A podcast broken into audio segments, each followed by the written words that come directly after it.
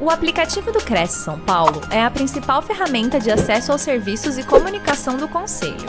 Faça agora o download na App Store e na Play Store. E siga nossas redes sociais no Facebook e Instagram. Primeiro, eu quero agradecer a todo mundo que, que está ouvindo a palestra, que veio prestigiar né, e que veio aprender mais um pouco na nossa, nossa, nossa singela palestra. E também quero agradecer a Deus, né, por essa oportunidade. Agradecer provavelmente aí, minha mãe está por aí também, então sempre agradeço. Acho que é importante você é, ter um apoio familiar, né, e o apoio das pessoas.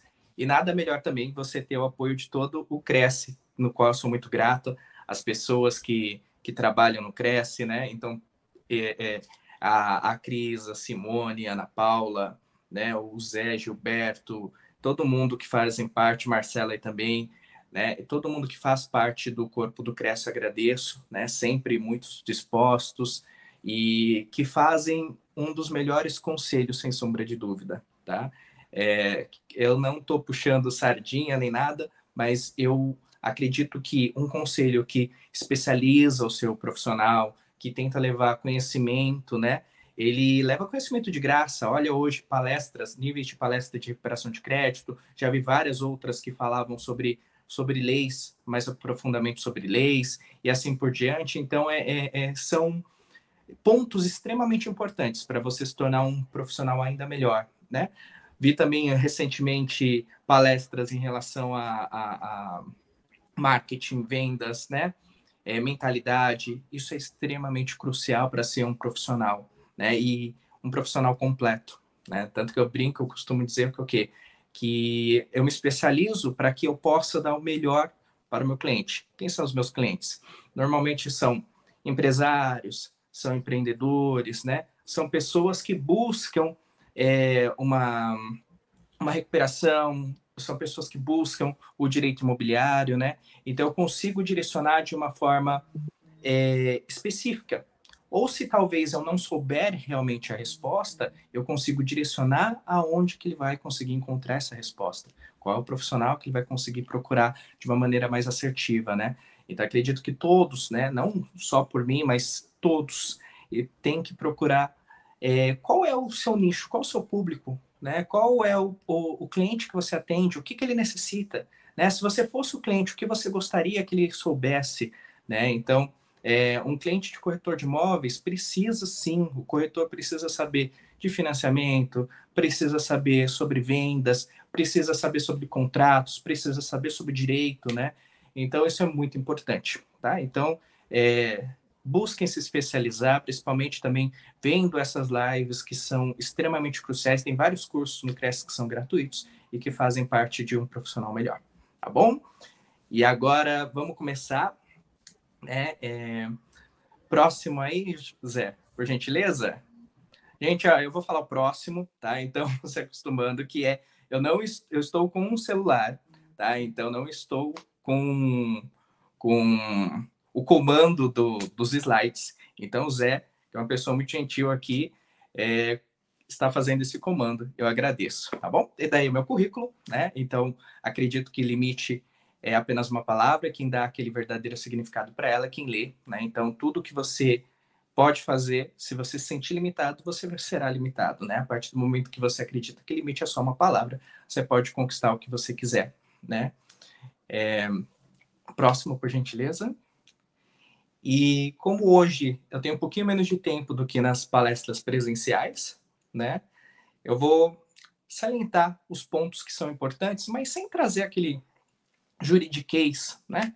Que a gente costuma dizer que é são aquelas palavras difíceis, são aqueles momentos complicados que muitas vezes o próprio corretor acaba desanimando ou outras profissões acabam desanimando de aprender o direito porque não entendem direito, né? Não entendem, não conseguem compreender qual é a temática, né? Ou qual é o significado daquilo. Então, acho muito importante falar de uma maneira simples, né? Mas que todos possam entender, né? Então, que seja uma maneira mais é, é, usual, né? Que todos consigam entender e compreender que essa é a importância, tá?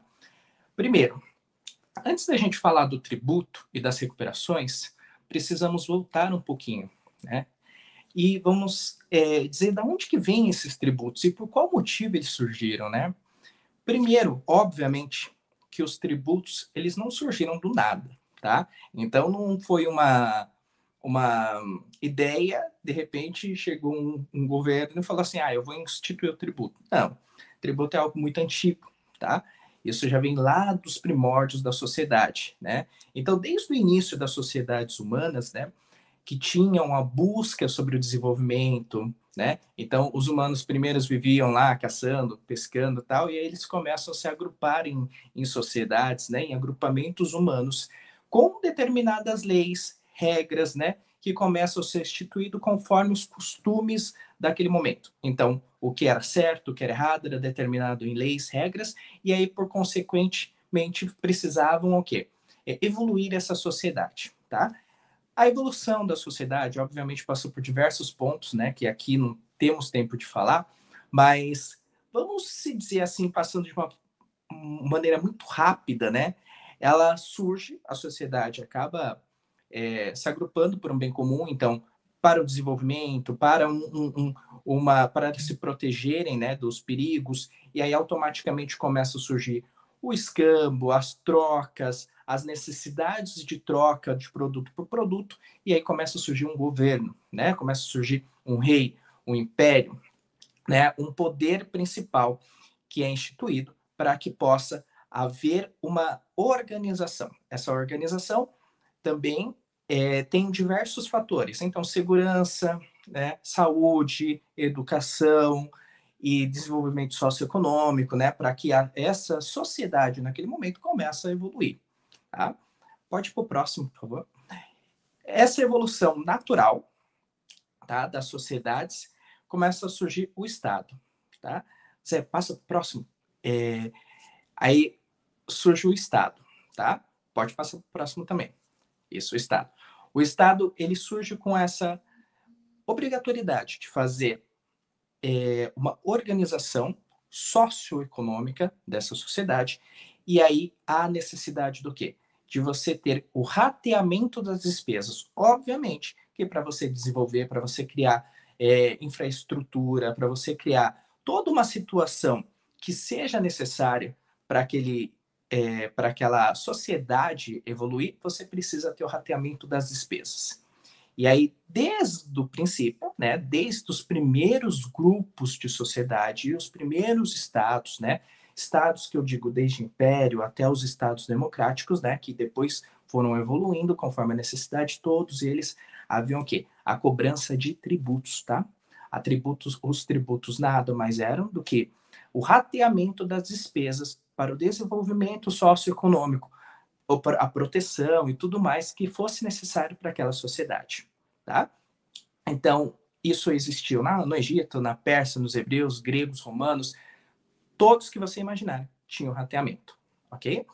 É, na Idade Média, também é uma coisa muito, muito interessante, né?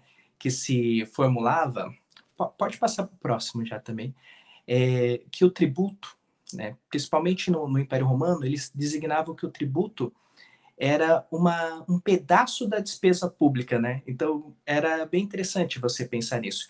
Eles acreditavam que todas as pessoas que tinham capacidade financeira e capacidade de, de, exercer um ofício, né? Então tinha aquela capacidade financeira de contribuir. Então eles pegavam essa essa despesa pública dividia de maneira igual né, para quem tinha mais condições, para quem tinha menos condições e assim por diante, mas que todos deveriam pagar essa despesa que era dividida em, em pedaços e esse, como se fosse uma pizza, né, uma pizza que cada um é, fica com um pedaço da dívida para que pudesse pagar, tá? E, e aí isso era já dado o nome de tributo, tá? E hoje a gente dá o, o tributo, a, a, designação de tributo, como a prestação, prestação pecuniária não sancionatória de ato ilícito, instituída em lei e devida ao Estado ou às entidades não estatais de fins de interesse público. Vamos lá. O que, que quer dizer isso? Tributo é uma prestação, tá? Prestação que tem que ser em dinheiro, tá? Tem que ser uma, uma quantificação, tem que ter um valor, um, um valor ele não é sancionatório, não quer dizer que é, é sancionado, é, não, não, não quer dizer que isso vem de uma sanção. Então, por exemplo, eu fiz algo e deu uma multa. Não.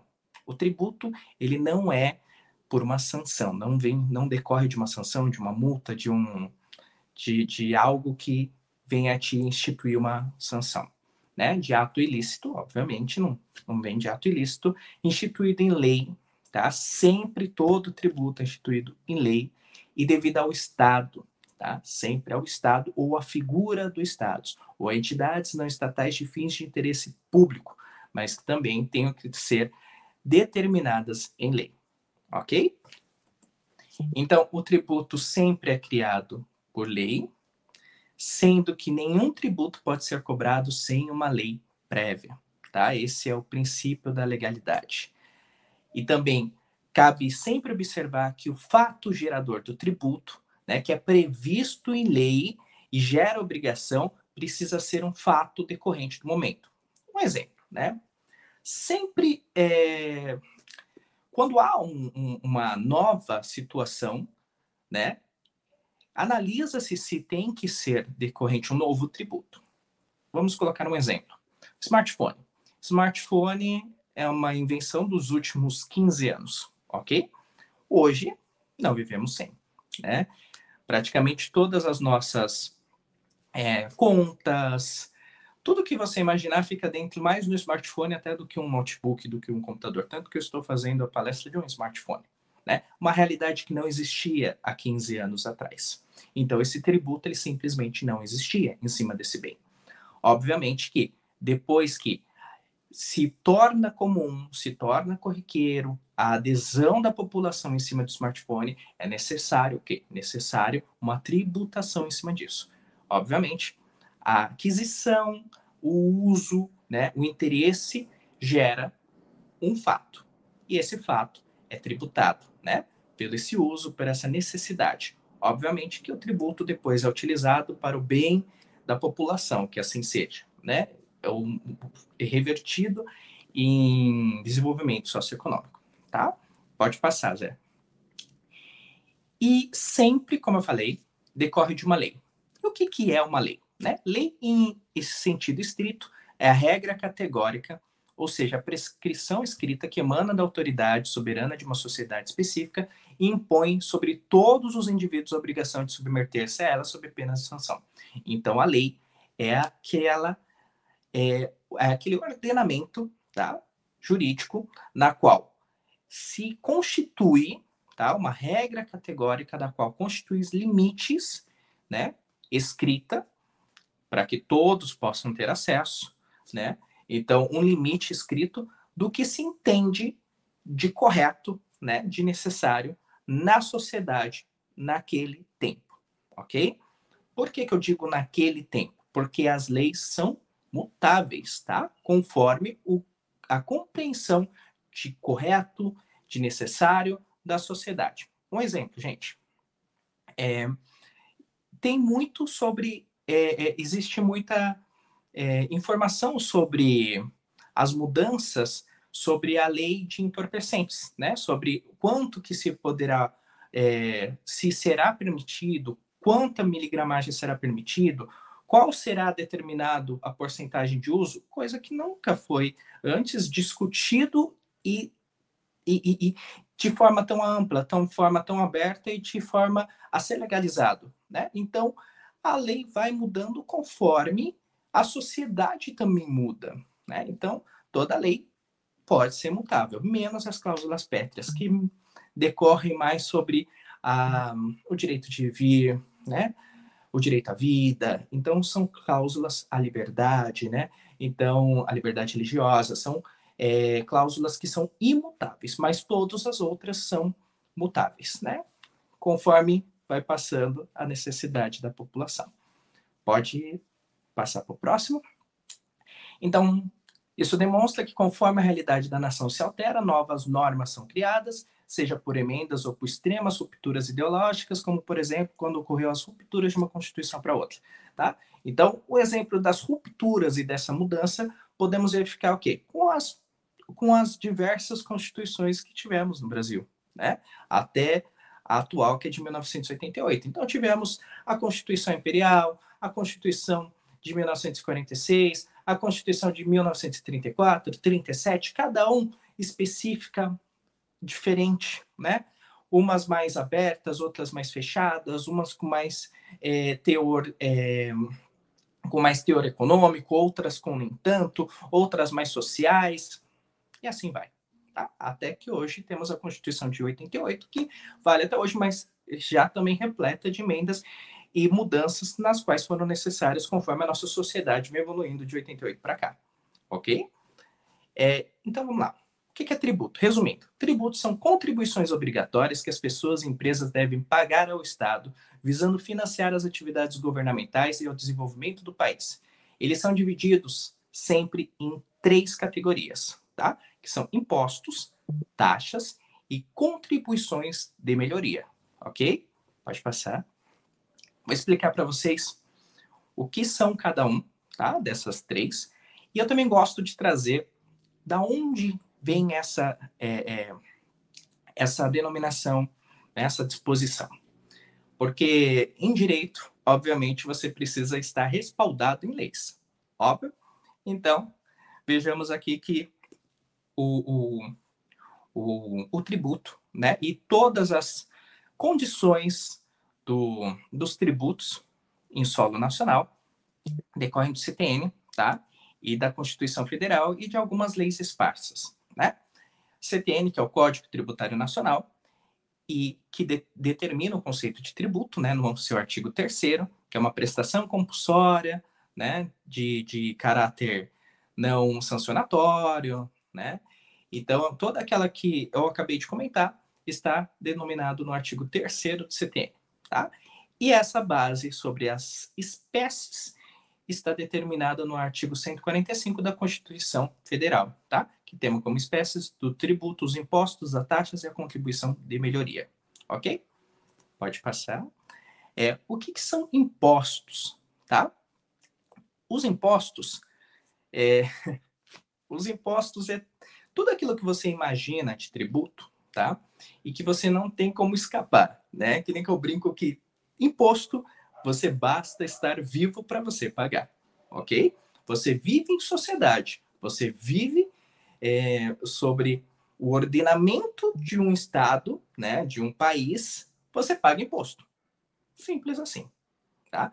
Então, o imposto ele é tudo que é, é tudo que é feito para que tenha um desenvolvimento socioeconômico, tá?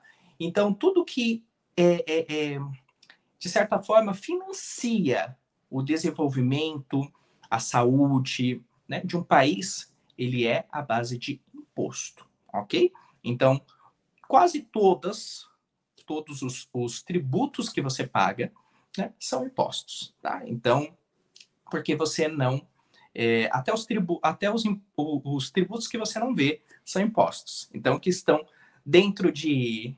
Quando você vai no mercado, tem várias, tem vários tributos lá, você vai ver que lá são impostos, ok? Então, é, é muito importante você verificar isso.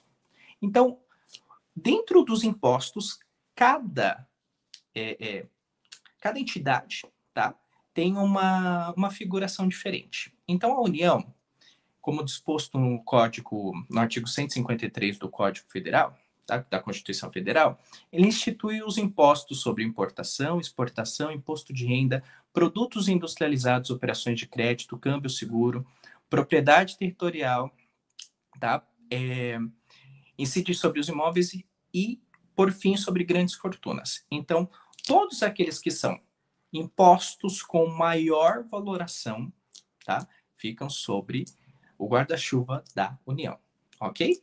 Então, também há competências residuais da União no artigo 154, que são por peculiaridades, momentos específicos, né? Como um estado de emergência e assim por diante, né? Mas o, os que nos importam estão no 153, ok?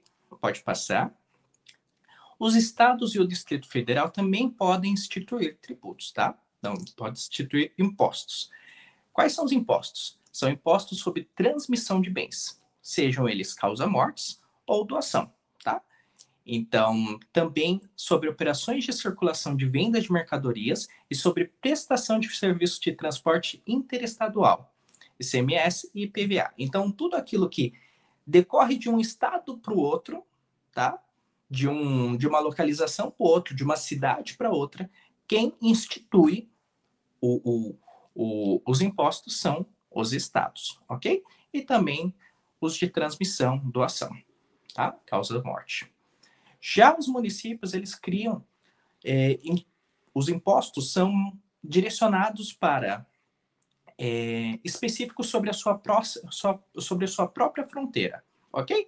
Então, temos os impostos como IPTU, transmissão intervivos, então sejam elas é, um comodato, seja ela uma venda, tá? É, a permuta, né, desde que ela seja onerosa, e o ISS, desde que esse imposto é, defi é definido em lei complementar. Tá? Então, compra e venda, dação em pagamento, permuta, sempre tudo que for oneroso e dentro do próprio município. Então, o município de São Paulo, né, um exemplo. Se feita uma venda de um imóvel, tá? uma permuta de um imóvel de forma onerosa, tá? E independente se foi feito na Zona Leste, na Zona Sul, na Zona Oeste, o imposto é pago para o município, ok? Porque teve, porque estava dentro do território municipal. Não houve o deslocamento para um outro território para fora, para outro município, certo? E, e segundo a definição do artigo 16 do CTN, o fato gerador do imposto não depende de uma atividade estatal específica feita ao indivíduo. Então, ele não necessariamente tem que fazer algo tá? Para você, para que você tenha a obrigatoriedade de pagar imposto. Um exemplo: é, pessoas que não utilizam do serviço SUS, ok? Você contribui para o SUS, independente de você utilizar ou não o SUS, tá? Então, são algumas situações que você contribui mesmo que você utilize ou não daquilo, ok? Pode passar para o próximo. Já as taxas são bem diferentes, tá? Quando eu costumo fazer essa palestra, muita gente brinca e diz que gostaria de. É, muita gente fala assim: ah, eu prefiro as taxas. Realmente, as taxas são mais é, simples de se entender. O que, que é taxa? Tá? Taxa é um tributo que está vinculado à ação estatal, atrelando-se à atividade pública e não à ação do particular. Ela tem conotação contraprestacional pois está relacionado a alguma coisa que o Estado faz para o contribuinte, tá? Então, como que funciona essa taxa? Um exemplo simples. Se eu dirijo, eu preciso fazer o quê?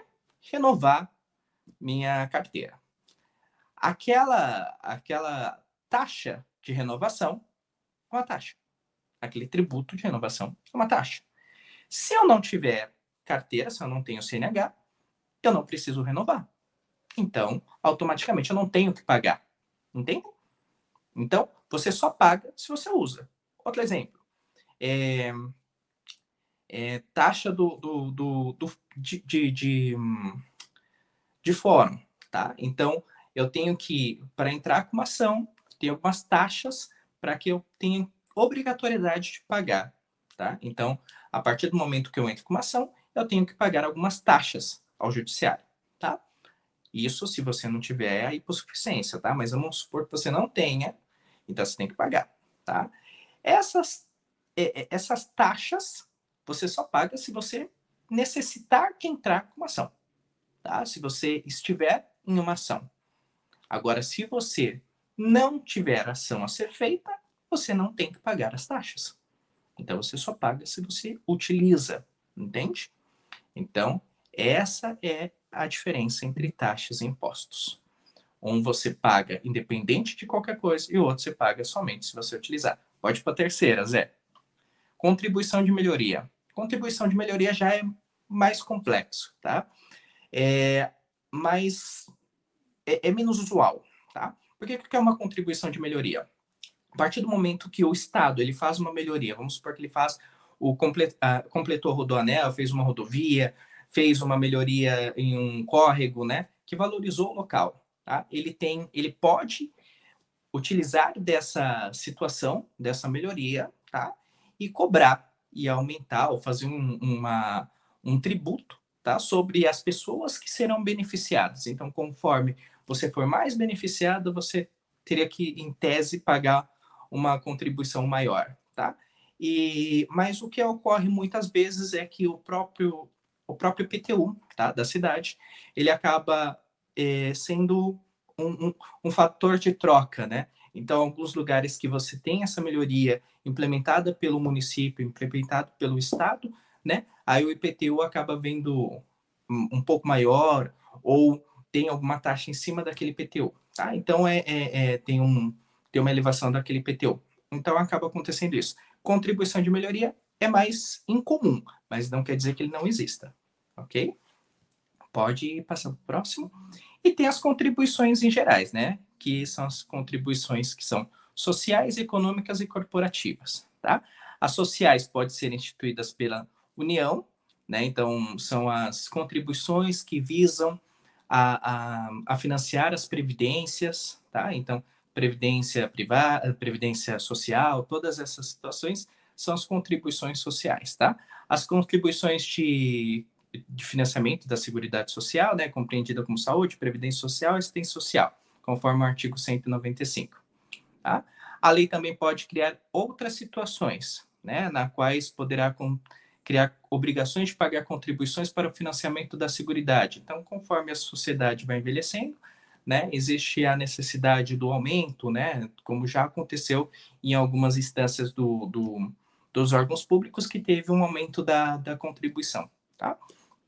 Também tem as contribuições das categorias profissionais, que são instituídas pela União, né, que são arrecadadas por outras entidades que têm a capacidade ativa para cobrar. Lembrando que sempre essas entidades têm que ser instituídas em lei, tá? Então, essa é o exemplo, por exemplo, é, esse é o exemplo, né, do Cresce, que é um órgão, tá? Instituído por uma, por uma lei, né, na qual rege e, e, e, e e preserva todos os, os, interesses né, dos corretores, direitos e deveres dos corretores. Tá? Então, ele tem a capacidade ativa para cobrar a, a, a, anuidade, ok? Então, são essas são as funções. É, são as contribuições, aliás. E quais são as funções? Tá? Lembrando que a função dos tributos não é só aquela do desenvolvimento socioeconômico tá? O tributo ele serve muito além disso. Um exemplo, o tributo, quando ele bem implementado, né, obviamente, ele tem essa necessidade de arrecadar dinheiro para financiar as prestações do Estado, para financiar o desenvolvimento, é, financiar a saúde, financiar a educação, tá? Essa função de financiamento do Estado, das atividades prestadas pelo Estado, né, se chama função fiscal tributária ok? Mas isso não é a única coisa, a única função do tributo. Também é a função extrafiscal. O que, que é isso? Vocês lembram, algum tempo atrás, né, no, no, no período da pandemia, do governo anterior, né, existia muito o fomento de alguns determinados setores para que eles é, em decorrência da queda de vendas ou em decorrência da queda da atividade econômica, se determinava a isenção ou a diminuição de alguns impostos, né, para que essas, esses setores pudessem é, vender mais. Então, vejamos, linha branca, vocês lembram disso? Tinha o desconto da linha branca, então geladeira, todos os utensílios eletrodomésticos obtiveram um desconto de de, de, de OF, né? De alguns descontos de os carros que tiveram descontos de PI e assim por diante, né? Então, tivemos descontos de alguns impostos ou até a isenção de, deles de alguns impostos em algumas categorias para o fomento dessa atividade econômica, tá? E isso se chama função extrafiscal, tá? Como eu coloquei aqui, seja com propósito regulatório de mercado, né, para fomentar é, como é o caso do IPI, do IOF, do II, do IE, com finalidade social, o caso das alíquotas progressivas também do IPTU ou do ITR, tá? E tem é, a função parafiscal, tá? Que a função parafiscal é justamente essa função que, o, que, que são dos interesses das categorias profissionais para que sejam resguardados seus direitos e deveres, né? Então, todas e são é, instituídas, né, por lei, mas são arrecadadas pelos órgãos que são é, de interesse público, tá? Então, é, novamente, é como se fosse o CRES aqui nessa situação, que é o que, que, que decorre dessa função parafiscal, que utiliza dessa sua atribuição para que possa arrecadar e contribuir com os direitos e deveres dos, dos, da categoria profissional. Ok? Vamos para o próximo. Eu estou de olho no horário, tá, gente? E, obviamente, como deu para perceber, tem muito, mas muito, muito tributo, né? E todos esses tributos, ocorre o quê? Que muita gente acaba é, é, é, recolhendo esses tributos de uma maneira incorreta. E às vezes nem o recolhimento, tá? Às vezes é, o próprio é, o próprio profissional, né? Não percebe às vezes um profissional é, que está um pouco mais atento com as leis, ele acaba fazendo o recolhimento de forma incorreta, ou até mesmo o próprio Estado, né, que faz o recolhimento de uma maneira incorreta. Por quê? Porque as diversas nuances, né? Cada vez que, que cada mês, cada semana, temos publicações diferentes de normativas regulatórias do direito tributário, né? Que denominam, que, que determinam, aliás, uma porcentagem diferenciada por uma categoria, isenção para outra, um período de isenção em tal momento para fazer o fomento, e tudo isso é, é muito complexo. Imagina o tanto de categoria, o tanto de pessoas, o tanto de atividades econômicas que o Estado precisa absorver, e que ele precisa lembrar que, por exemplo, a ah, São Paulo, é, o, o, a, a, uma determinada categoria conseguiu isenção, agora é, não tem mais isenção, tal estado tem isenção, tudo isso é muito complexo. E aí sim, acaba o quê? Se recolhendo de forma incorreta. Esse recolhimento incorreto, né, que pode ocorrer de, seja da pessoa, seja do profissional, ou seja até do estado, né, é, a cobrança incorreta nesse caso, né, gera um crédito para a pessoa, tá? E esse crédito pode ser recuperado.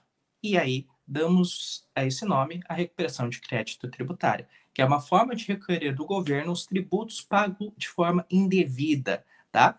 Que há tanta cobrança sobre essas empresas que para evitar problemas com o fisco, numa vez ou outra, também até o fisco falha. Então você precisa ter essa é, é, é essa nuance, essa, essa, esse fim de saber quais é, quais tributos foram instituídos, foram pormenorizados, foram isentos, em qual período, e tudo isso que acontece de forma muito rápida, né? E aí gera esses créditos quando são recolhidos de forma correta. Pode passar. É, então, a recuperação tributária nada mais é do que a recuperação de tributos que foram pagos por uma empresa ou até uma pessoa, tá? É, mas que tenham sido cobrados de forma incorreta ou excessiva, todas as empresas e todas as pessoas também físicas que percebem o problema, independente do seu tipo ou porte, têm direito ao ressarcimento desses valores. Tá? Aí vemos a importância de ter um parceiro jurídico, tributário, tá? contábil, eficiente e com olhar atento. Dessa forma, a empresa pode evitar esse pagamento indevido ou, se ele já ocorreu, recuperar os valores pagos a mais. Tá? Então, somente com esse olhar específico do jurídico tributário ou contábil tributário, tá? Que é, é que é possível analisar quais os, os, os tributos que foram pagos de forma incorreta e que podem ser recuperados, ok? E como fazer isso? Pode para a próxima, Zé. É, e quem tem direito à recuperação tributária? A recuperação tributária pode ser solicitada por qualquer empresa, independentemente de seu ramo de atuação porte ou regime tributário. Digo mais, até as pessoas físicas também podem requerer recuperações de crédito, ok? Pode mais. Antes de mais nada, é importante que toda empresa tenha seus relatórios financeiros sempre muito bem organizados. Dessa forma, é possível perceber esse tipo de problema com mais facilidade. Um ponto importante sobre a recuperação de crédito tributário é que ela só acontece se a empresa fizer o, requerimento, tá? Ou seja, se a sua empresa não perceber que pagou valores indevidos e não recorrer, não fazer esse requerimento, esses valores não serão recuperados, tá? Então não é de forma automática, você precisa requerer, você precisa encontrar o problema, você precisa encontrar os valores e requerer para que esses valores retornem para ti, tá? Então é, é diferente do tributo que você tem que pagar, ok? Você tem que pagar, é automático, você tem que pagar, está ali, né, para serem pagos. Agora, essa restituição você tem que requerer, ok? Pode, pode ir para o próximo. E para identificar valores pagos indevidamente, é preciso, inevitavelmente, fazer um verdadeiro pente fino nas operações tributárias da empresa. Tá? Sempre importante isso. Para isso, será preciso verificar todas as declarações tributárias, folha de pagamento, notas fiscais lançadas pela empresa, tudo. Tá? A partir disso, será possível fazer uma relação dos impostos incidentes, custos, despesas e encargos diversos. E aí, nesse momento, você consegue saber se pagou a mais, ok? Pode passar. E aí, no caso da detecção de valores pagos a mais, será preciso organizar toda a documentação que comprove o pagamento indevido desses tributos. Tá? Dependendo do tipo do tributo, será preciso acionar a Receita Federal, tá? quando são tributos oriundos da União, Secretaria da Fazenda do Estado, quando é do Estado, ou a Secretaria da Fazenda do município, município, obviamente. Então, entrar com pedido de compensação. Os valores sofrerão correção monetária e sobre eles incidirá a taxa básica de juros Selic. Então, os valores ainda retornam para ti, né? É, com a correção monetária, ok? Essa forma, a solicitação de correção pode ser feita na esfera judicial ou administrativa. Então, feita por meio de um processo administrativo ou um processo judicial, tá? É, após análise pelo órgão responsável, se confirmadas incorreções a empresa fizer ficar apta a receber a recuperação tributária, os valores podem ser devolvidos de duas, duas formas, por restituição ou compensação. Restituição é quando o empresário a pessoa recebe os valores pagos a mais na sua conta, tá? Depositados em sua conta, ok? Então, é, é, se torna dinheiro, né? Se torna um valor que volta para você. A compensação, que é a maneira mais rápida de se fazer é, a recuperação de créditos, né? Por quê? Porque nesse caso os valores geram um crédito tributário que você utiliza para bater com outros tributos, tá? E nesse caso é preciso saber que um tributo só pode compensar outro da mesma espécie. Então, tributos da União com tributos da União, tributos do Estado, tributos do Estado e assim por diante. E então, assim, compensação, sempre você vai ter, vamos supor, você verifica que tem um crédito de 200 mil, ok? E aí você fica com aquele crédito no determinado órgão, vamos supor que é da União, e toda vez que tiver um, um, um, pagamento de um tributo da União, você compensa. Você não precisa pagar porque já tem um crédito ali, e aí faz o abatimento automático tá? Então, todos os meses faz o abatimento automático e esse valor que você deveria é, pagar, você retorna para o teu caixa, gerando caixa para a tua empresa, obviamente, tá? Porque você pode investir de uma maneira mais, é, para fazer mais dinheiro. Olha que interessante, né? Então, você consegue economizar de uma maneira muito fácil. Próximo, por favor. É, os benefícios. Quais são os benefícios, né? Eu já disse um, que é fazer justamente caixa para a tua empresa tá? Outra coisa que é, sem dúvida, a diminuição da carga tributária sobre a empresa, que é, impacta, é impactando diretamente na sua competitividade, tá? Então, quando você faz todo esse processo, você identifica se está pagando os tributos corretos, você faz uma verdadeira auditoria, né? Desses, desses tributos, se estão corretos ou incorretos, e automaticamente você coloca a sua empresa para pagar apenas aqueles tributos que são necessários, tá? Que são obrigatórios e são necessários com em decorrência da atividade da sua empresa. E os valores de forma devida. Tá? Então, isso você ajusta também para que não se volte a ocorrer mais esse, é, é, esse excesso de pagamento. Ok? Então, isso é muito importante. Um dos maiores benefícios, além do caixa que gera para a tua empresa, é você ter um, um, um valor correto dos tributos. Pode passar, Zé. É, E como a, a, recuperação tributária pode ajudar a sua empresa a aumentar a sua lucratividade? Isso é uma coisa que sempre me perguntam, né? A recuperação tributária, ela permite que a empresa recupere os valores pagos a mais nos últimos cinco anos, tá? E essa recuperação pode ser significativa, dependendo do volume de impostos pagos pela empresa ao longo desse período. Então, existem empresas que você tem um, uma recuperação de 200, 300, 500, 600, 700 mil de pagamento nos últimos cinco anos de forma incorreta. Tá? Os valores recuperados podem ser utilizados para pagar impostos futuros, gerando um crédito para você, ou pode ser devolvido aos cofres da empresa, né, possibilitando uma economia. E ao reduzir os custos com impostos e aumentar sua lucratividade, a empresa pode se tornar mais competitiva no mercado, seja investindo com melhorias em seus produtos ou serviços, ou aumentando a qualidade desses produtos ou serviços para os seus próprios clientes. Outro ponto importante, como eu disse, é a segurança fiscal, que gera para a empresa, pois ela estará em conformidade com a legislação tributária vigente e terá uma visão mais clara da sua situação fiscal. Tá? Pode passar, Zé. E, e, outra coisa que é interessante também, depois que você faz toda essa auditoria, é muito mais fácil você conseguir crédito, tá? De você gerar crédito.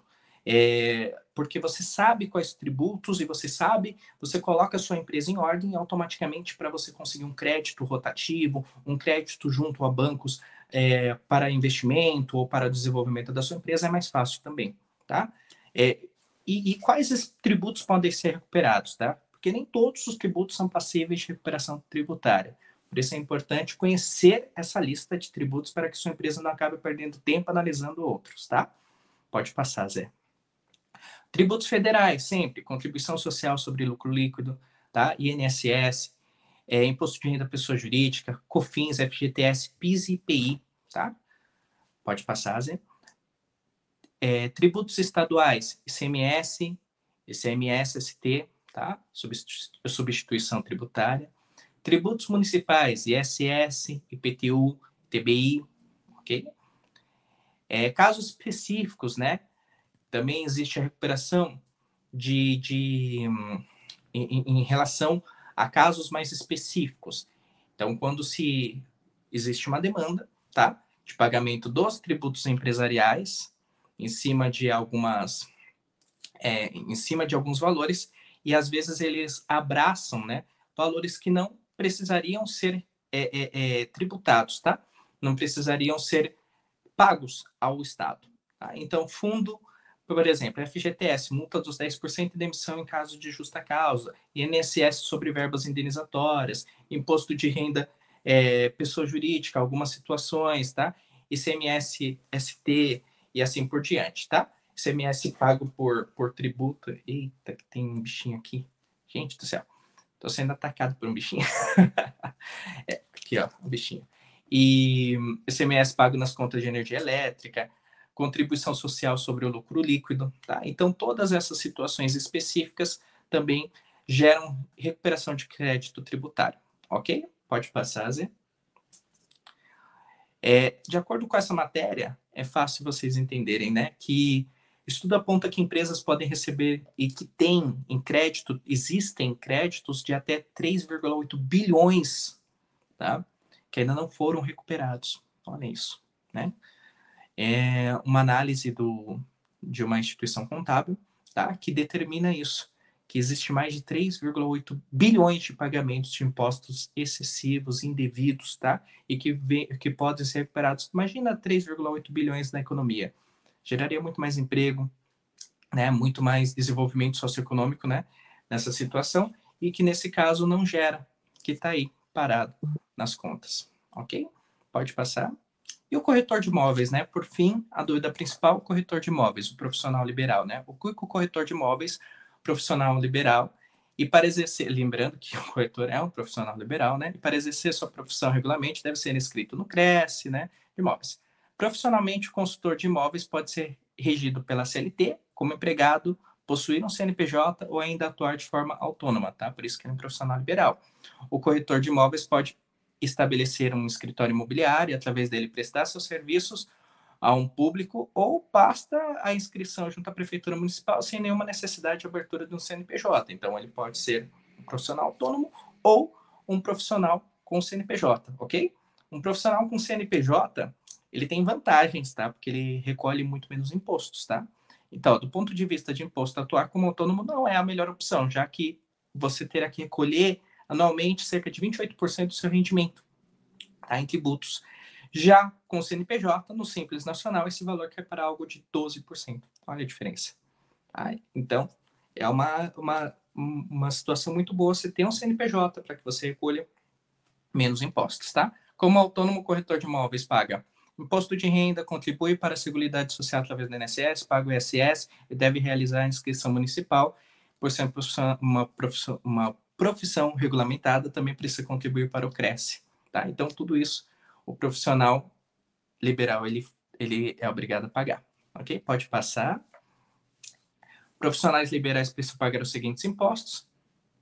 Imposto de renda pessoa física, com alíquota de 7,5% a 27,5%. ISS, Imposto sobre Serviço, com alíquota de 2% a 5%. INSS, Contribuição Previdenciária, com alíquota de 20%. Ok? Agora passa. É, já no caso de optar pelo CNPJ, o corretor de imóveis precisa definir o seu regime tributário, e entre eles o Simples Nacional, que é uma das melhores opções, né? Que é o que possui alíquota reduzida e a menor burocracia, tá? Os impostos nessa modalidade são COFINS, PIS, CPP, IRPJ, CSLL e ISS. Mas isso lembrando que a porcentagem gira em torno de 12%, bem menor, né? Do que o que a gente viu anteriormente. Ok? Pode passar. Em caso de recuperação extraordinárias da área imobiliária, temos aí imobiliárias, né? Ou é, é, é nessa situação só de imobiliárias, que é a contribuição patronal e o ICMS pago nas contas de energia elétrica de anos anteriores, tá? Então, dos anos anteriores. É profissional liberal. Você pode fazer recuperação de TBI para o seu cliente, né?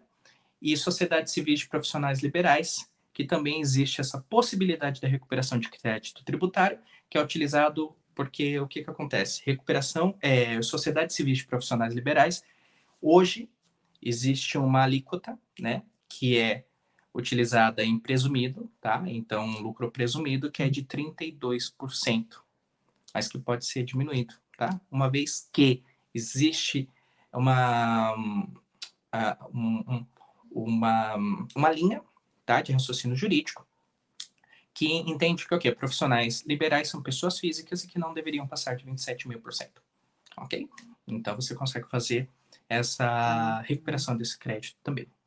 Pode passar né, do ETBI, que é São Paulo, é 3%, né? Então, conforme o STJ, né, o valor deve incidir sobre o valor real, né, da, da transação ou da arrematação, e, e essa é uma discussão que já está pacificada, né, desde 2022, então, se o valor final ou qualquer outro parâmetro for um valor maior, né, que você tenha, tenha pago, né, e o valor da transação for um valor menor, você consegue fazer a recuperação desse crédito tributário. Olha que interessante.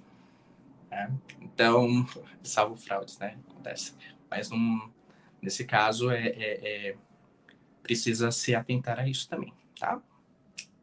É, infelizmente, acontece muito, né? Na, na área de ter uma, uma transação imobiliária, né?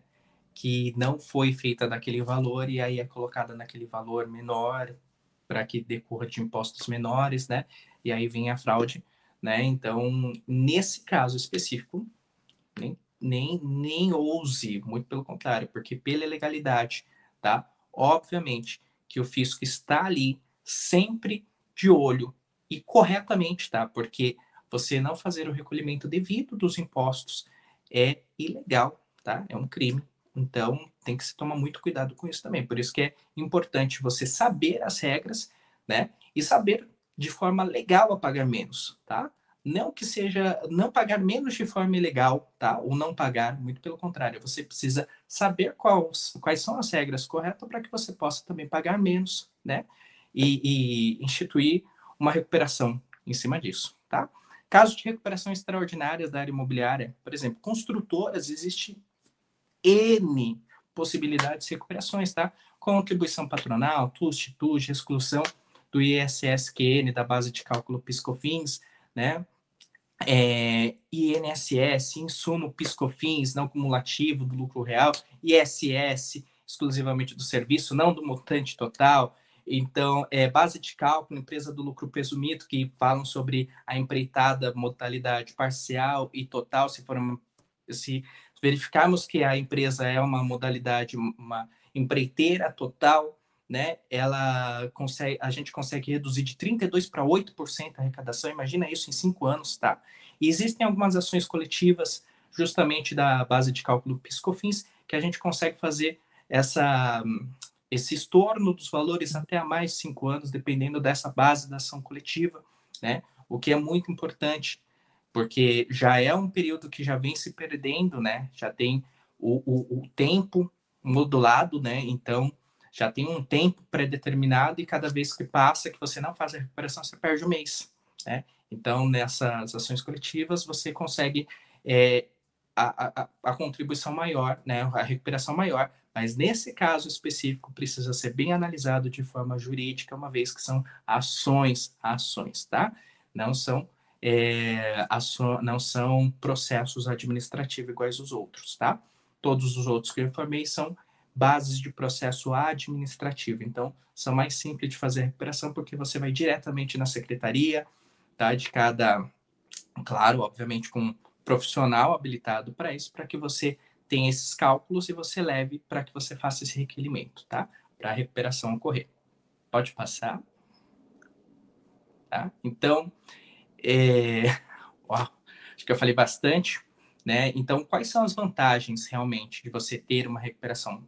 Lembrando isso. Você gera o caixa para a empresa, você gera uma auditoria para a tua empresa, tá? Principalmente as empresas de construtoras, nesse caso que estamos mais específicos falando com é, imóveis, imobiliárias, tudo, tá?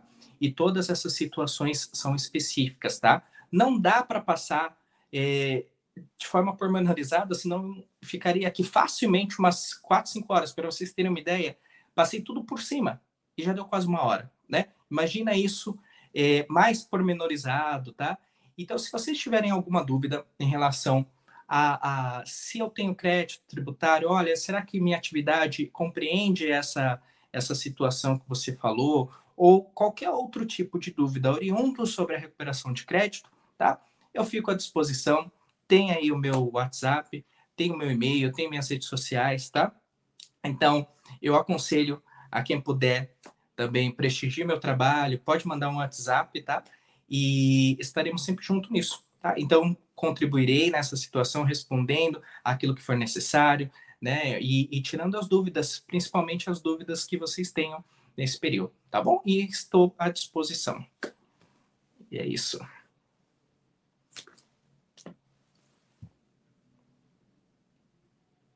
Marcelo, eu acho que eu não te escuto.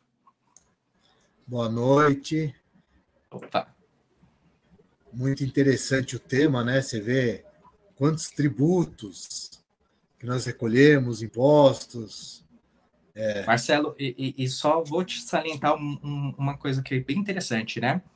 Para você ter uma ideia, é, já trabalho com isso há algum tempo, né? E existem empresas simples, empresas simples, por exemplo, o Mercadinho, né?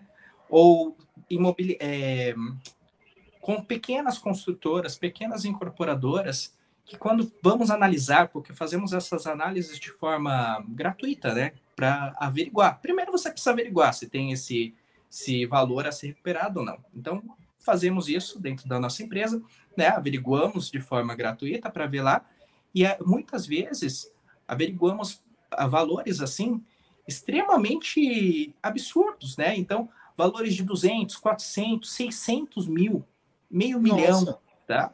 800 mil, que nem tem um caso de um mercado que tinha 2 milhões e o mercado, infelizmente, ele estava fechando as portas, só que ele tinha 2 milhões, aí já estava até em processo de e conseguimos fazer a recuperação. Mas imagina se eles tivessem feito isso antes, eles teriam 2 milhões. Quantas empresas não faliram e tinham possibilidade de estar abertas hoje se tivesse feito a recuperação de crédito? Imagina, porque são 2 milhões em caixa. Independente se fica em crédito tributário, você sempre vai pagar tributos. Então você, é, é, você pode utilizar aquele dinheiro para você, porque você tem um crédito ali. Então, 500, 600, 800, 1 milhão, né? Muitas vezes.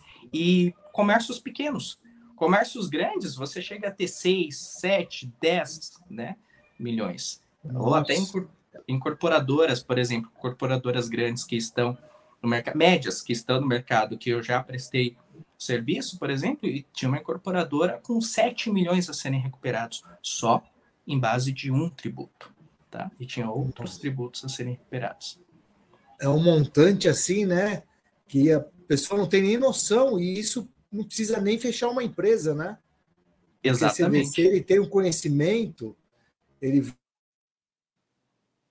vai vivendo o ano, vai vendo é, o lucro, o tributo que ele pagou, como ele pode usar, no ano seguinte ele está aliviado desse tributo, né? Ele faz Exatamente. uma compensação, vê o que pode ser feito.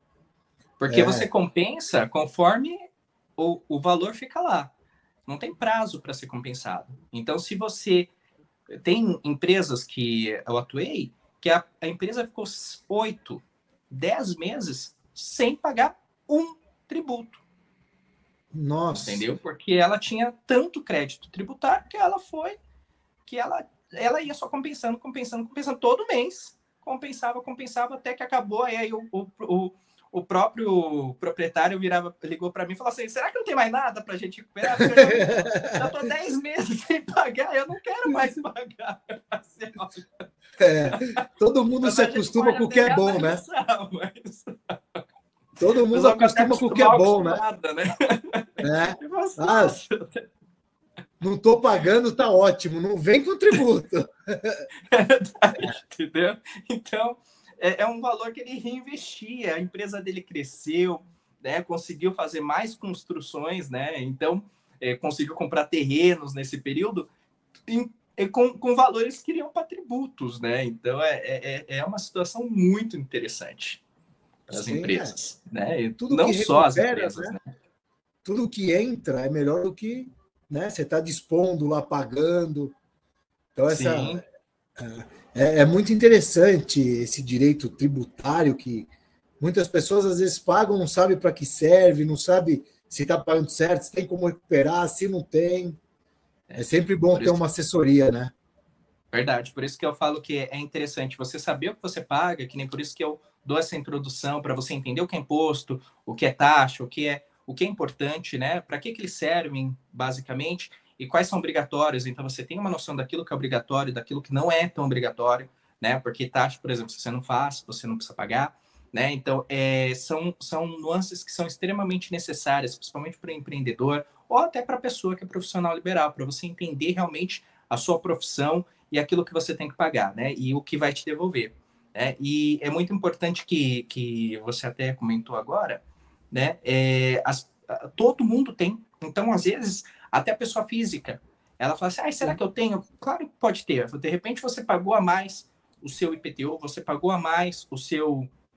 É, suas contas de energia, você pagou a mais é, o seu imposto de renda, são tipos de recuperação de crédito tributário, entendeu? Todo mundo tem algo que pode ser recuperado, só precisa verificar entendeu? Então, por isso que é importante ter um profissional jurídico tributário, né, para que possa é, trabalhar isso para você, para que você tenha essa segurança, tá?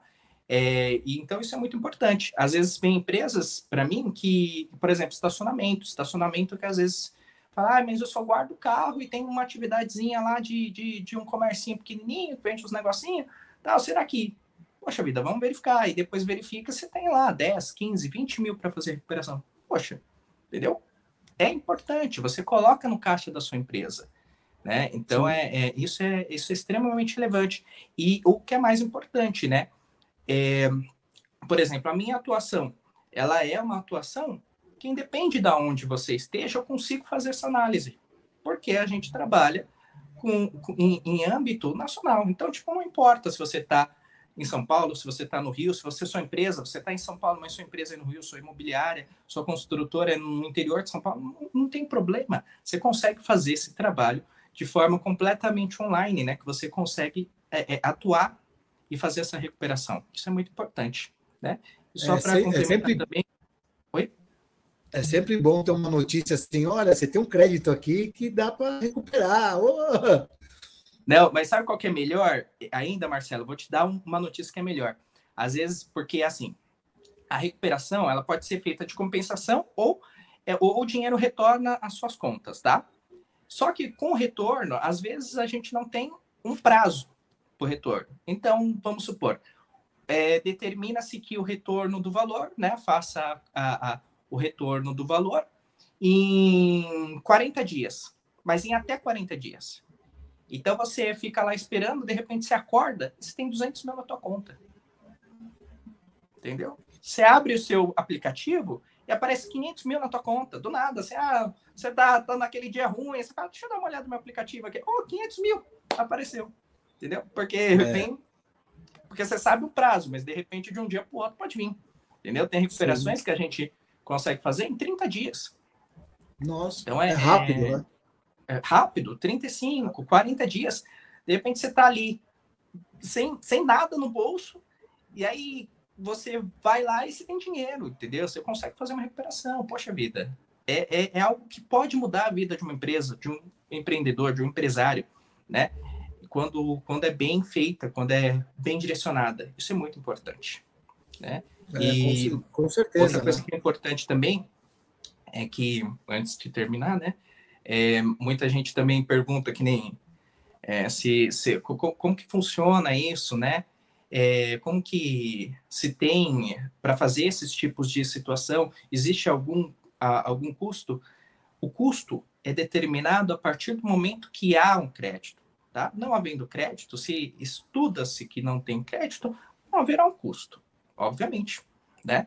Então, estudamos a empresa para verificar se tem, se tem um crédito a ser recuperado. E a, a, os custos, normalmente, né, eles são, eles são retornados, assim, então, ah, quando que você paga, então? Normalmente, nesse tipo de serviço, você paga a partir do momento que a recuperação vem. Então, enquanto você não tiver esse dinheiro, recuperado, obviamente que não tem esse custo, entendeu?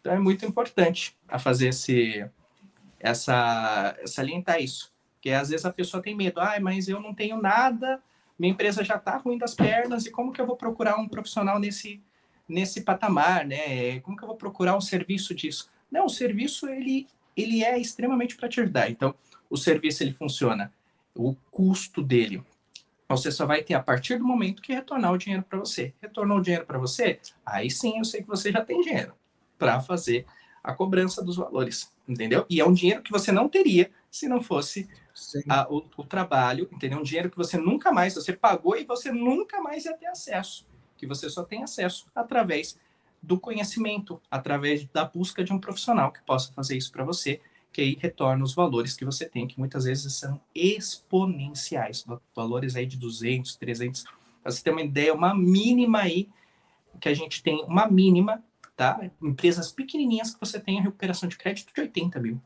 Isso é um, dos poucos, assim, uns mínimos que a gente consegue fazer de recuperação quando trabalha bem.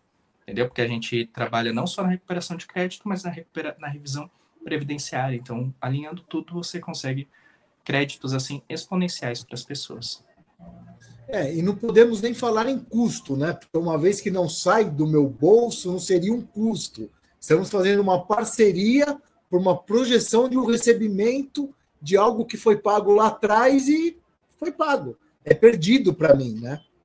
Então Exatamente. não é nem um custo, né? É, é bem interessante porque você não precisa dispor desse montante de imediato, né?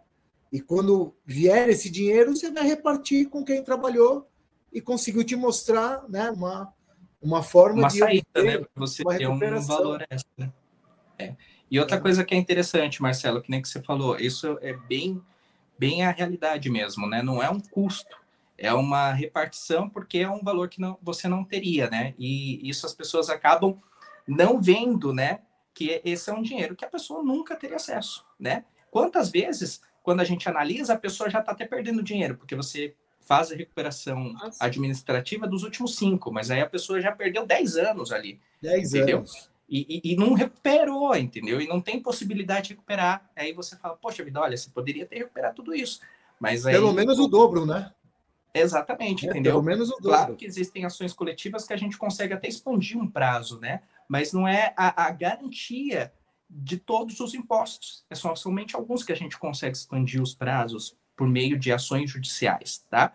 Então, é, é, é, são situações que, quanto antes você fizer, mesmo que você não tenha dinheiro, porque é, é teoricamente é uma parceria mesmo, porque o, o, o, o trabalho é feito entre as duas partes e as duas partes elas se colocam em risco, porque eu, se eu trabalhei e fiquei lá trabalhando até a recuperação, enquanto você não ganhar, não ganhei.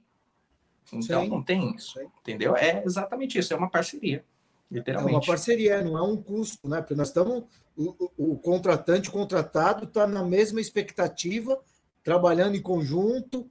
É, se for pensar por esse lado, quem mais tem um investimento é o advogado, porque a hora trabalhada, tudo, e ele não sabe se vai receber, é o estudo que ele está fazendo. Lá na frente, Exatamente. quando ele sabe que vai receber, ele vê a recompensa pelo trabalho, por esse investimento de tempo, e o corretor de imóveis ou a empresa fica satisfeita porque ela viu que o profissional foi lutar por algo que era dele e não do advogado. Mesmo que o advogado ganha, mas o, o objeto é do contratante, né? É então, é verdade. É, é, bem interessante esse tema. É, doutor, já agradeço de antemão. É, o Cresce está com as portas abertas para futuras lives. Eu, que Eu vou passar a programação apenas de amanhã. É, agradeço. E Marcelo, só, só para finalizar, só para finalizar, tá? É, eu agradeço você, agradeço todo o corpo do Cresce, tá? Antes de terminar. E também agradeço quem a, assistiu. Quem eventualmente tiver alguma dúvida também me coloca à disposição, tá? Se quiser perguntar alguma coisa sobre parceria, sobre qualquer outra coisa, Estou lá à disposição também, inclusive para os colegas advogados, tá? Então, é, é, acho que isso é muito importante, né? Quanto mais a gente pudesse ajudar e, e movimentar a economia, né? Porque colocar esse dinheiro para rodar é movimentar a economia do estado de São Paulo, é movimentar a economia do país, é gerar renda, é gerar fluxo, é você colocar dinheiro e é movimentar a sua própria economia, né? Às vezes ajudar a sua empresa a investir, a sair do buraco, né? que é o que acontece muitas vezes, e até renascer das cinzas, né? Empresas que estavam ali caídas e você consegue injetar dinheiro nelas e elas saírem do buraco, que nem já aconteceu com diversas empresas que trabalhamos, né? Então isso é muito importante. Ver famílias felizes aí, empregados, é, empregadores e empregados aí com um sorriso no rosto, porque estão recebendo seu dinheiro e estão preservando sua, seus empregos e movimentando a economia, graças à recuperação de crédito. E o dinheiro é da empresa, né? O dinheiro Exatamente. é da empresa, voltou para a empresa, fomenta o emprego, investe, moderniza. Só tem a Exato. ganhar, né? Não tem um. Só não tem, tem a ganhar. Perder, você perdeu lá atrás quando recolheu o imposto e não sabe se tem a recuperação, né? Falou você certo. Recuperando, verdade. você está ganhando. Então, verdade. em nome da presidência do conselho, diretoria, doutor, o senhor é sempre bem-vindo, esteja sempre à vontade a casa do Cresce, do corretor de imóveis, é dos corretores, o doutor é corretor, então tem uhum. dupla entrada, como palestrante e como corretor de imóveis. Nós Obrigado. agradecemos muito. Vou passar a programação de amanhã. O doutor Nicolas já deixou os contatos dele para os internautas, caso tenham dúvidas, querem explorar mais sobre essa parceria.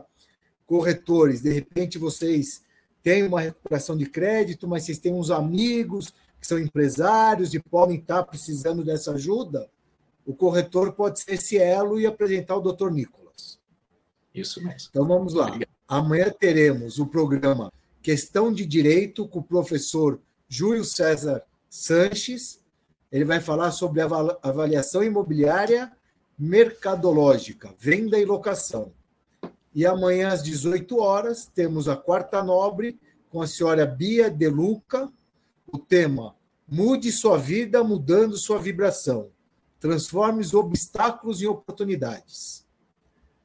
Então, doutor, mais uma vez, em nome do presidente da diretoria, muito obrigado, muito obrigado, internautas. Ótima noite a todos. Um grande abraço. Tchau, tchau.